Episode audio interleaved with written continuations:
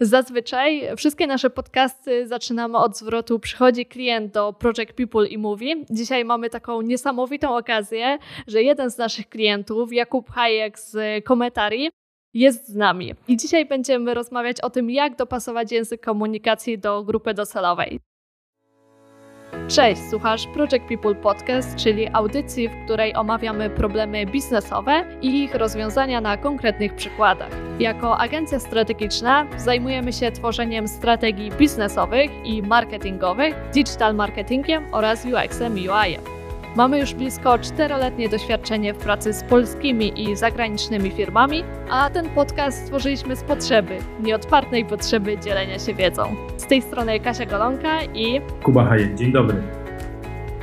Kuba, pamiętasz jeszcze początki naszej współpracy? W sumie z tego co pamiętam, zaczynaliśmy chyba w zeszłym roku w okolicach wakacji. Pamiętasz to jeszcze? Yy, tak, dokładnie pamiętam w ogóle początki z Project People bo pierwsze moje kontakty były przez Asię Ostafin.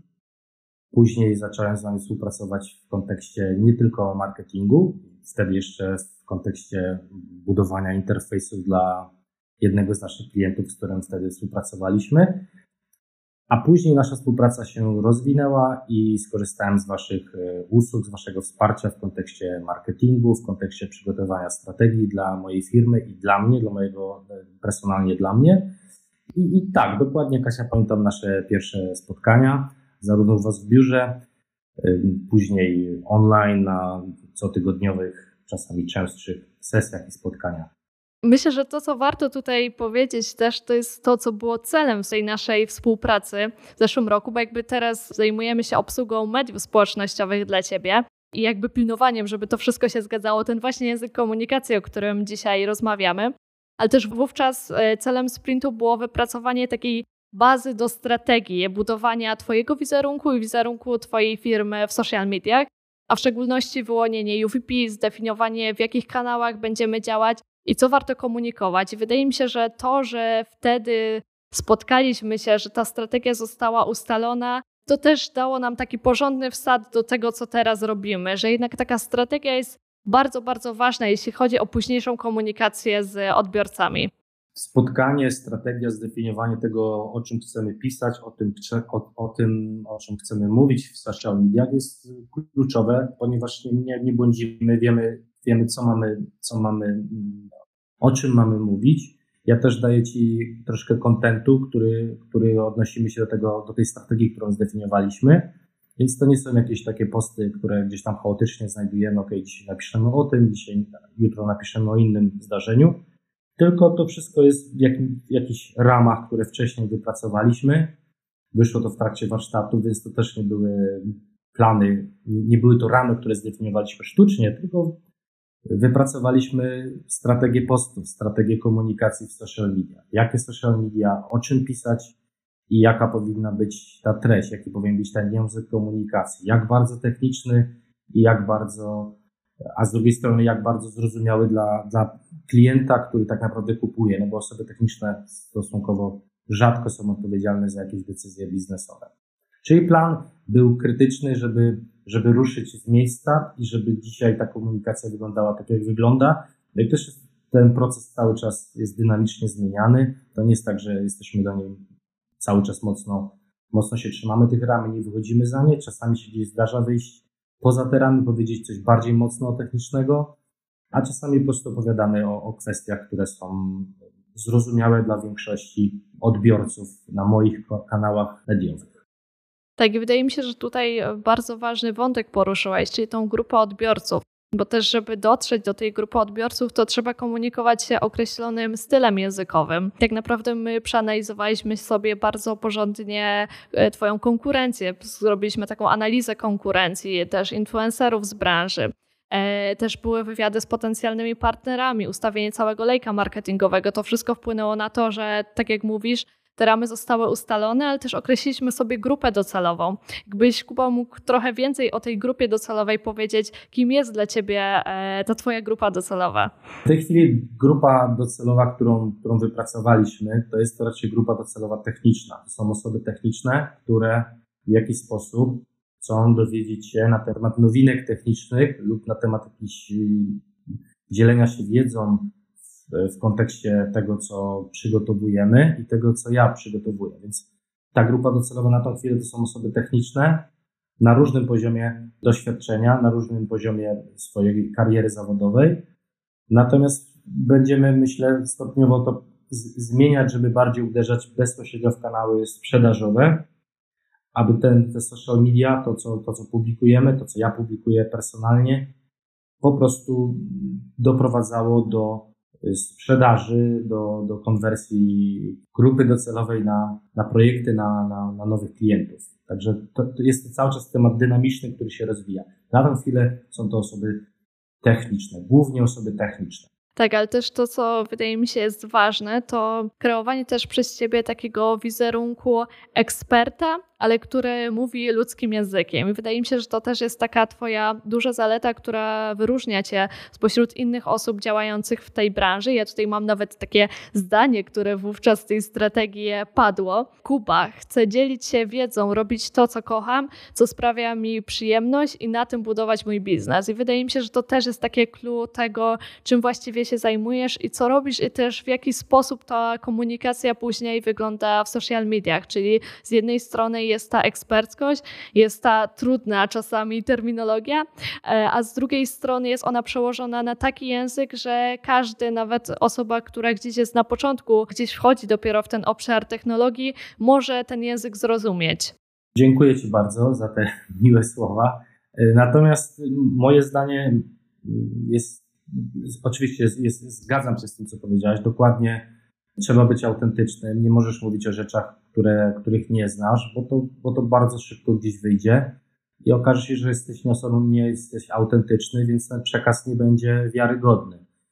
Jako, że ja mam doświadczenie techniczne y, zdobyte pracując w różnych firmach, w różnych branżach, ale generalnie w tej samej domenie technicznej, no to zdobyłem doświadczenie i prościej jest mi mówić o rzeczach, które dla mnie w pewnym momencie, na pewnym etapie mojej kariery zawodowej, technicznej kariery zawodowej były bardzo skomplikowane, były, były trudne.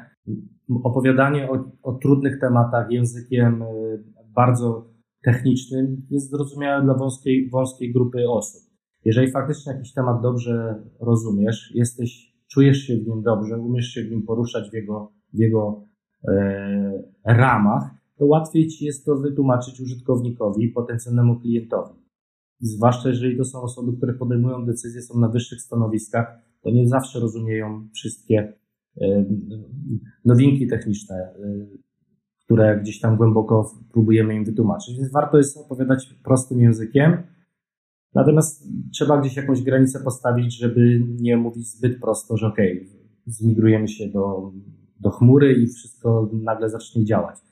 Oczywiście nie zacznie działać i pytanie, czy w ogóle jest konieczność się, się migrować do, do usług chmurowych w tym konkretnym przypadku. Więc trzeba dobrze temat rozumieć, trzeba go dobrze poznać, trzeba go, trzeba go kilka razy uruchomić, jak nie kilkadziesiąt, kilkaset razy, spędzić, odpracować swoje godziny przy klawiaturze, przy wdrożeniach, przy jakichś środowiskach laboratoryjnych, które gdzieś sobie tam stawiamy do celów testowych i wtedy możemy mieć jakieś wnioski, własne przemyślenia. Ja też jestem zwolennikiem takiej pracy technicznej, czyli biorę jakiś temat na warsztat, pracuję nad nim, uczę się, próbuję go sam zrozumieć i wtedy, jak go zrozumie, przestanie mi coś działać w trakcie jakichś tam moich testów, spróbuję to naprawić, znaleźć rozwiązanie, powód, dlaczego to nie działało, to wtedy jest mi prościej cokolwiek wytłumaczyć osobie nietechnicznej, językiem takim przystępnym dla osób, które, które nie są osobami technicznymi. I wtedy tobie przekazać tą informację, ty tą informację opiszesz ładniejszym językiem, który pasuje się w ramy naszych, naszych postów, no i możemy publikować według mnie ciekawe, interesujące treści dla, dla ludzi, dla użytkowników. Ja też pamiętam też nasz początek, kiedy byłam lekko przerażona, bo DevOps, Log Analysis to dla mnie całkowicie niezrozumiałe pojęcia były wówczas. E, I pamiętam, jak zacząłeś mi krok po kroku tłumaczyć e, o tym, jak działa Kubernetes, jak działają kontenery, czy Canary Deployments na, na podstawie metafory o jajecznicy, sławnej już w internecie również. Wydaje mi się, że to jest właśnie takie dobre dotarcie do tej grupy docelowej, gdzie mamy z jednej strony strony te osoby mocno techniczne, technologiczne, z drugiej strony mamy te osoby biznesowe. Teraz ten język technologiczny trzeba przełożyć w taki sposób, żeby one zrozumiały.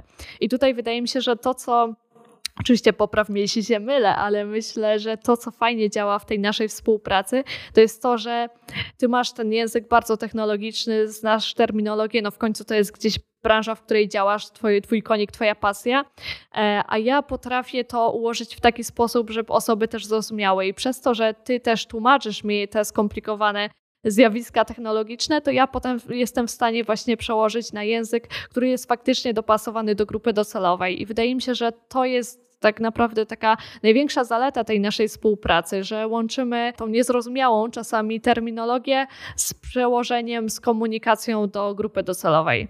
Przez to, że się spotykamy i że rozmawiamy, to ja też tłumaczę tobie, tłumaczę. Rozmawiamy, to nie jest rzecz, coś tłumaczę, po prostu rozmawiamy o technologii ja staram się opowiedzieć takim językiem, abyś ty, Kasia, mogła z, z tego, co ja opowiem, wyciągnąć najważniejsze informacje i napisać z tego zgrabną notatkę, bo ja bym to tak właśnie nazwał taką notatką, a nie jakimś, że to są posty. To są jakieś krótkie notatki z tego, co u nas się dzieje i, i nad czym teraz pracujemy i z jakich rozwiązań, z jakich technologii korzystamy.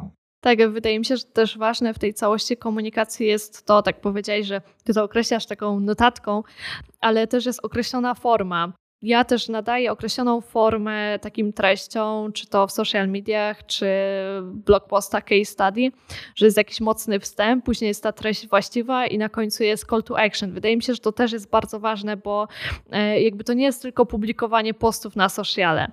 E, często gdzieś marki nie przywiązują do tego jakby większej wagi, e, natomiast jest to też przede wszystkim wspieranie takich celów mocno biznesowych dopóki my w odpowiedni sposób nie skonstruujemy tego komunikatu, a przecież tak naprawdę tam jest ta nasza grupa docelowa, my do niej mówimy i musimy to właśnie traktować tak, jakbyśmy rozmawiali biznesowo z naszym potencjalnym klientem.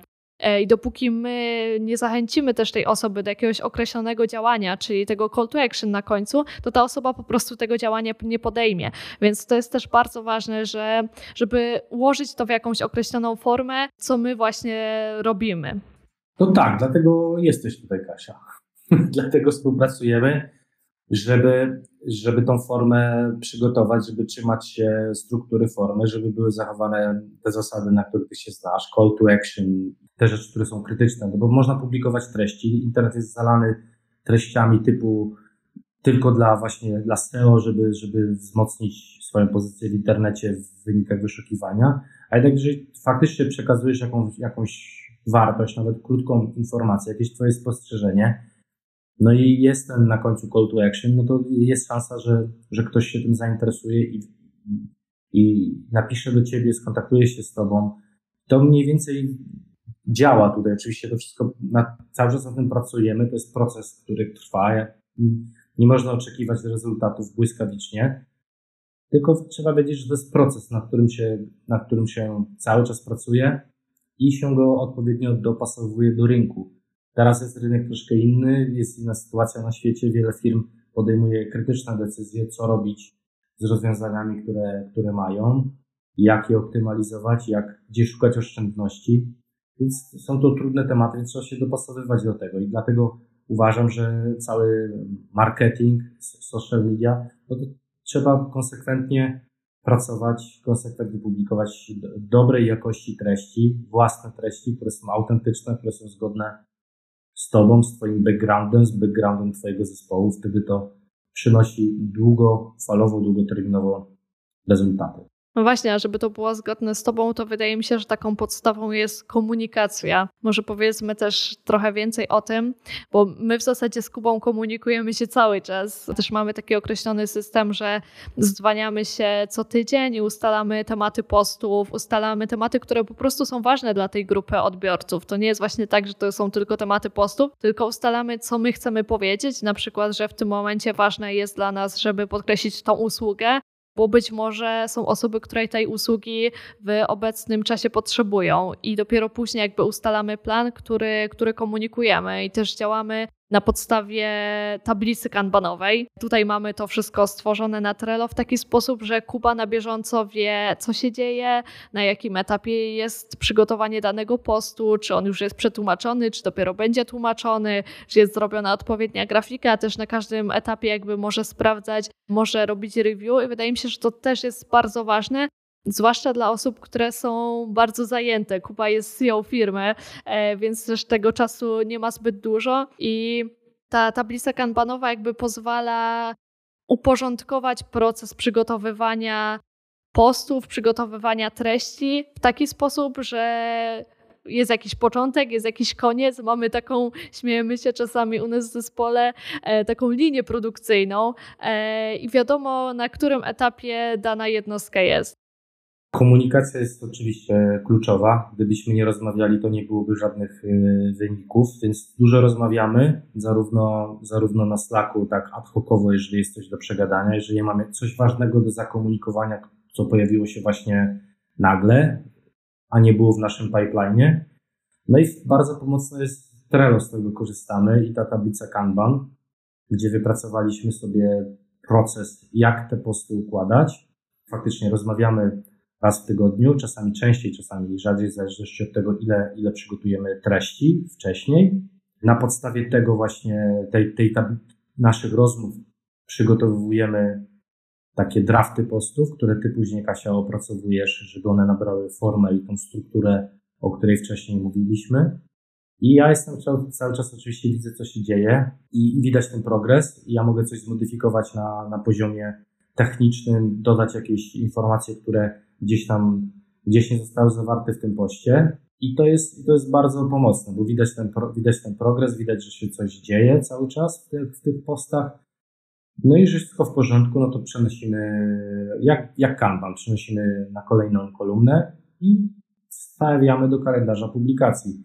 Wraz z grafiką, którą oczywiście też, też gdzieś tam na jakimś poziomie ja tam gdzieś akceptuję, chociaż na tym, na tym etapie, jak już współpracujemy, no to już mam duże zaufanie do ciebie no i dużo wykonujesz pracy za mnie, więc to też byłoby bez sensu, żebym ja na każdym poziomie był y, konieczny, żeby kliknąć approve, czy tam coś, to daleko mi do takich działań.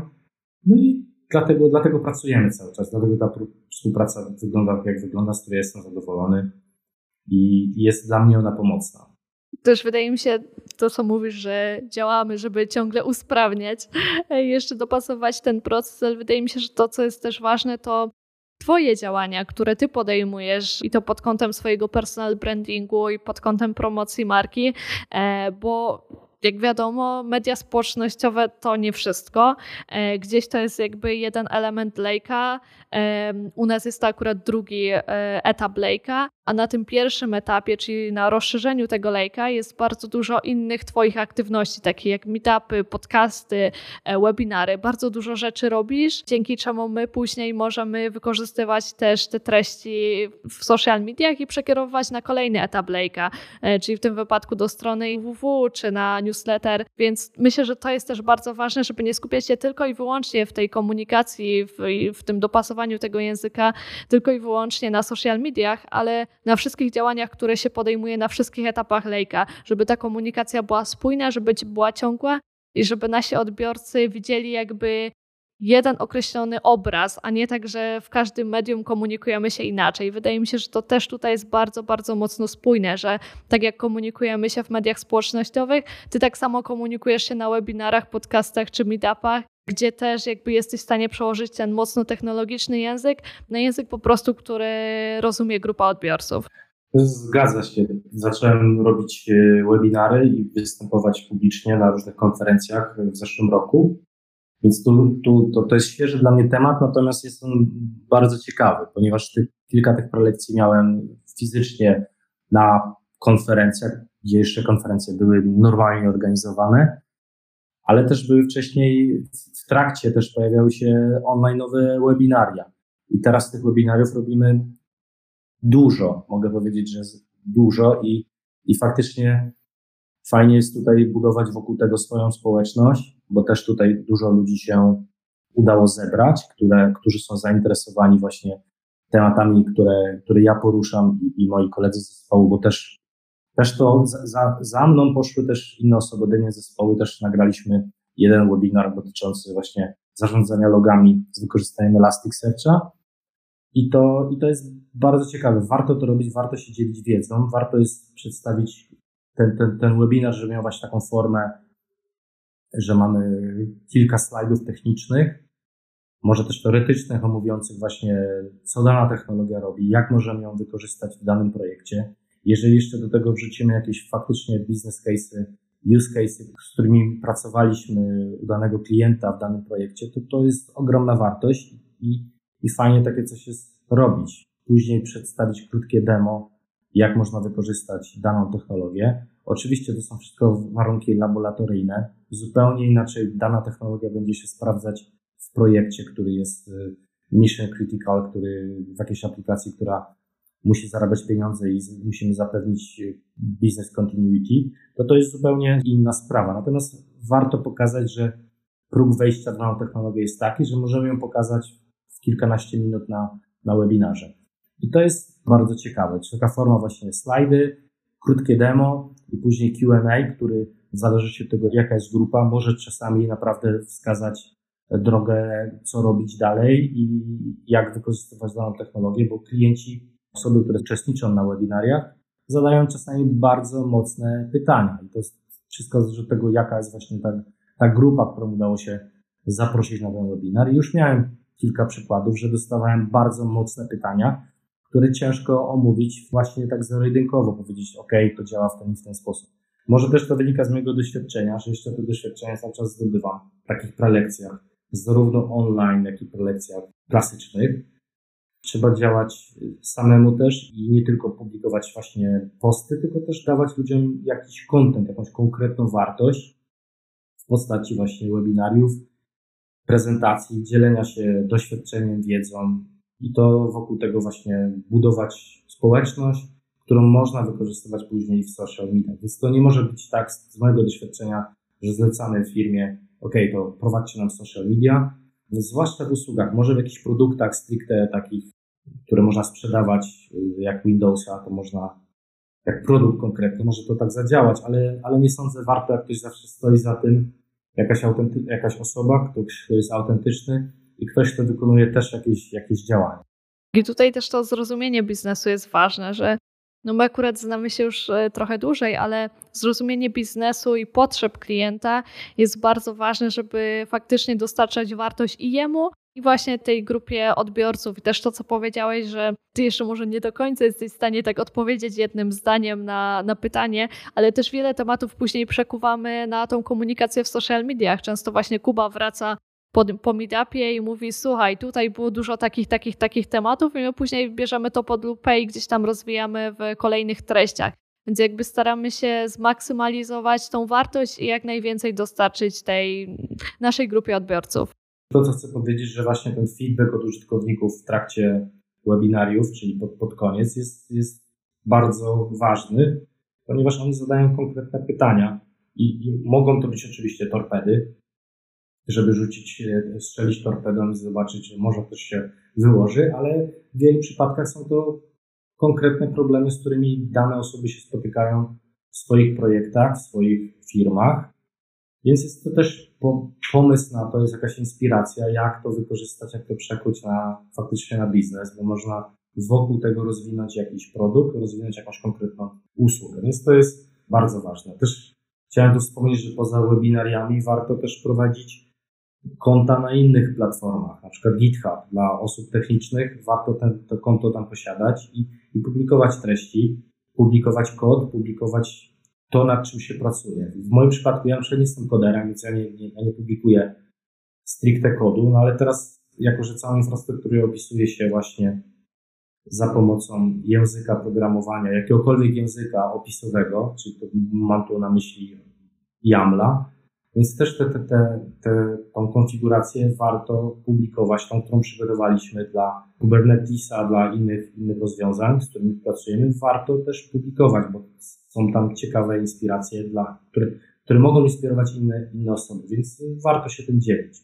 Tak, i to jest właśnie kwestia dopasowania tych kanałów. To, co też na początku podkreślałam, że jeśli jesteśmy na etapie procesu i tworzymy sobie taką strategię, to właśnie warto wyjść do tych użytkowników i zapytać ich, co Was interesuje, co będzie dla Was wartościowe, tak żeby faktycznie jakby rozwiązywać ich problem, ale też żeby zauważyć, na jakich kanałach ta nasza grupa docelowa jest. Tutaj, Kuba, wymieniłeś GitHuba. Oczywiście jest wiele innych takich mocno technologicznych kanałów, My, jako że chcemy tutaj bardziej też komunikować się do tej grupy biznesowej, to bardziej wybraliśmy jednak Twittera, Facebooka, LinkedIna, ale właśnie dopasowanie tych kanałów jest kluczowe, czyli przede wszystkim, żeby zbadać, czy ta grupa odbiorców tam jest, e, a po drugie, co ją interesuje, czyli w jaki sposób my możemy właśnie tą naszą też treścią rozwiązać jej problem.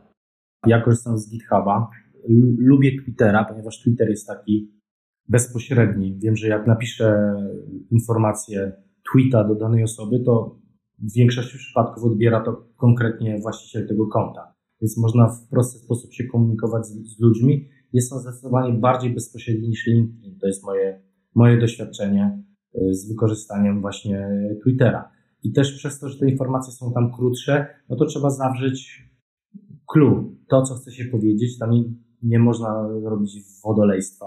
Pewnie można, ale, ale jak się konkretnie zada pytanie, konkretnie się sformułuje zdanie, co też jest dużą umiejętnością, to można bezpośrednio trafić do danej osoby i, i rozpocząć fajny, fajny wątek. Na Twitterze się też dzięki webinaru, webinarium, które ja tutaj robię, no to też udało się zdobyć fajne, fajną, fajną społeczność wokół też tych technologii, z którymi tutaj pracujemy. Więc też firma, która jest vendorem danej, danej technologii, też tutaj nam dużo pomogła i wokół tego zbudowaliśmy fajne community, fajną społeczność. Więc Twitter jak najbardziej tak, no wydaje mi się, że tutaj kanały odbiorców warto dobierać po prostu pod odbiorców, czyli to, co chcemy komunikować i to tak naprawdę do kogo chcemy komunikować i gdzie te osoby się znajdują. Więc wydaje mi się, że no, kanałów jest mnóstwo, trzeba je dobrze dobrać w taki sposób, żeby też y, nie rozdrabniać się, bo jeśli tych kanałów jest za dużo, to później jakby tracimy czas na często komunikowanie się do ściany, bo na przykład naszej grupy odbiorców tam nie ma, albo ona nie wynosi z tego określonej wartości. Więc tutaj zawsze warto wybrać główne kanały, które nam przynoszą zysk, no i oczywiście to opomiarować, zbadać, czy faktycznie mamy, dostarczamy tą wartość, czy faktycznie mamy z tego jakiś taki zysk też biznesowy, też docieramy do tych odbiorców, czy po prostu przepalamy pieniądze i nic z tego nie mamy. Więc tutaj zbadanie tych kanałów jest bardzo, bardzo ważnym elementem. Dokładnie tak. Warto mierzyć to, co robimy, mieć jakieś wskaźniki, jaka jest skuteczność tego. To, co powiedziałeś, żeby ograniczyć liczbę kanałów, to no oczywiście to jest zasada w każdym, w każdym obszarze, mniej znaczy więcej. Więc jak się skoncentrujemy na tych kilku kanałach i, i tam, tam mocno, mocno popracujemy nad jakością, bo internet jest zaśmiecony kontentem. Ludzie publikują różne treści, które nie do końca są wartościowe, więc warto, warto tutaj mierzyć to, co robimy, warto stawiać na jakość i skoncentrować się na kilku kanałach, które, które faktycznie dla nas przynoszą jakąś mierzalną wartość. Dokładnie. I wydaje mi się, że tak powoli zmierzamy do jakiegoś takiego finału, bo dużo rzeczy, dużo elementów takiej dobrej komunikacji i dobrego kreowania języka w dopasowaniu do grupy docelowej wymieniliśmy. Chciałam Cię zapytać, jakie lekcje płyną z tego dla świata IT, z którego się wywodzisz, w którym działasz, jeśli chodzi o komunikację? Bo często są takie suchary, że o programista to na pewno się nie dogadam, więc jak właśnie komunikować się w tej branży IT, e, żeby to było sprawne, żeby działało i żeby faktycznie ta wartość była dowożona? Ojej, to trudne pytanie. Myślę, że to jest stereotyp, że się nie można dogadać z programistą, z osobami technicznymi. Czy ja coś mogę powiedzieć z własnego doświadczenia? Poprzez własny pryzmat, no to ja staram się być autentyczny. mówić o rzeczach, które dotknąłem, z którymi miałem do czynienia. Więc nie są to rzeczy, które gdzieś sobie przeczytałem i stwierdziłem, ok, fajnie o tym teraz powiedzieć, bo to jest na topie. Tylko idzie za tym też praca, jakieś testy, jakieś, jakieś rzeczy, które wykonuję pracując technicznie, bo, bo mam multirole, to nie jest tylko to, że jestem właścicielem firmy, ale też cały czas pracuję technicznie i wykonuję inne, inne zadania. Więc jaka, jak, jak się komunikować? No musisz być autentyczny. Jeżeli nie jesteś autentyczny, no to, no to gdzieś to zawsze wyjdzie na samym, na pewnym etapie i, i ciężko będzie coś z tym dalej zrobić. Ja totalnie się z Tobą zgadzam, jeśli chodzi o kwestię autentyczności, bo ona jest tak naprawdę podstawą do skutecznej komunikacji i tak naprawdę moim celem jest obranie tej autentyczności właśnie w jakąś strategię, w to, żeby ta autentyczność faktycznie wypływała i żeby ona była zrozumiała dla grupy docelowej. Więc wydaje mi się, że taka może rada bardziej też techniczna dla innych firm, to jest rozpoczęcie wszystkiego od strategii. A żeby przygotować taką strategię, to często po prostu trzeba wyjść do tej grupy docelowej e, i się zapytać po prostu, e, czy to w formie wywiadów, czy po prostu spotkać się z tą grupą docelową, z konkretnymi osobami i porozmawiać, co Cię tak naprawdę interesuje, co warto by było, żebyśmy publikowali, co będzie dla Ciebie wartościowe, jakie masz problemy, które możemy rozwiązać. I jeśli właśnie porozmawiamy z tym naszym targetem, z grupą docelową, z konkretnym człowiekiem, z konkretną osobą, to wtedy będziemy wiedzieć, co warto komunikować i na, takiej, na podstawie takiej strategii później opierać całą komunikację, e, tak żeby też patrzeć ciągle na tą autentyczność, żeby ona gdzieś w trakcie procesu nie zginęła, żebyśmy za bardzo nie skupili się na celach biznesowych, tylko też, żeby komunikować to, co jest naprawdę ważne i zgodne z, z Tobą, z Twoją firmą. A gdzieś tam później przychodzą te procesy, o których dzisiaj rozmawialiśmy, czy to w postaci kanbana, czy innych procesów, żeby po prostu to się, to się działo, żeby też można było w określony sposób opomiarować i żeby to miało po prostu też takie ręce i nogi pod kątem biznesu. Więc wydaje mi się, że to takie główne rady, czyli strategia, uporządkowany proces, no i ta autentyczność, o której ty, Kuba, mówiłeś. No, Kuba, chyba na koniec pozostaje nam pytanie, co dalej. Wydaje mi się, że działamy, że ta komunikacja, która jest teraz, zmierza już w bardzo dobrą stronę. Będziemy ją aktualizować na bieżąco, tak żeby w jak największej mierze dostarczać wartość. No i co, działamy? Zdecydowanie tak, działamy, działamy dalej zgodnie z ustaleniami i dopasowujemy się do tego, co się dzieje na rynku. Jeśli i Ty chciałbyś stworzyć taką strategię skutecznej komunikacji dopasowanej do Twojej grupy docelowej, to możesz umówić się na bezpłatną konsultację. Możesz też prześledzić inne nasze case study na naszej stronie a po więcej wiedzy zapraszam na nasz profil na LinkedInie. Pozostańmy w kontakcie. Dzięki Kuba. Dziękuję Kasiu. Trzymajcie się, papa. Pa.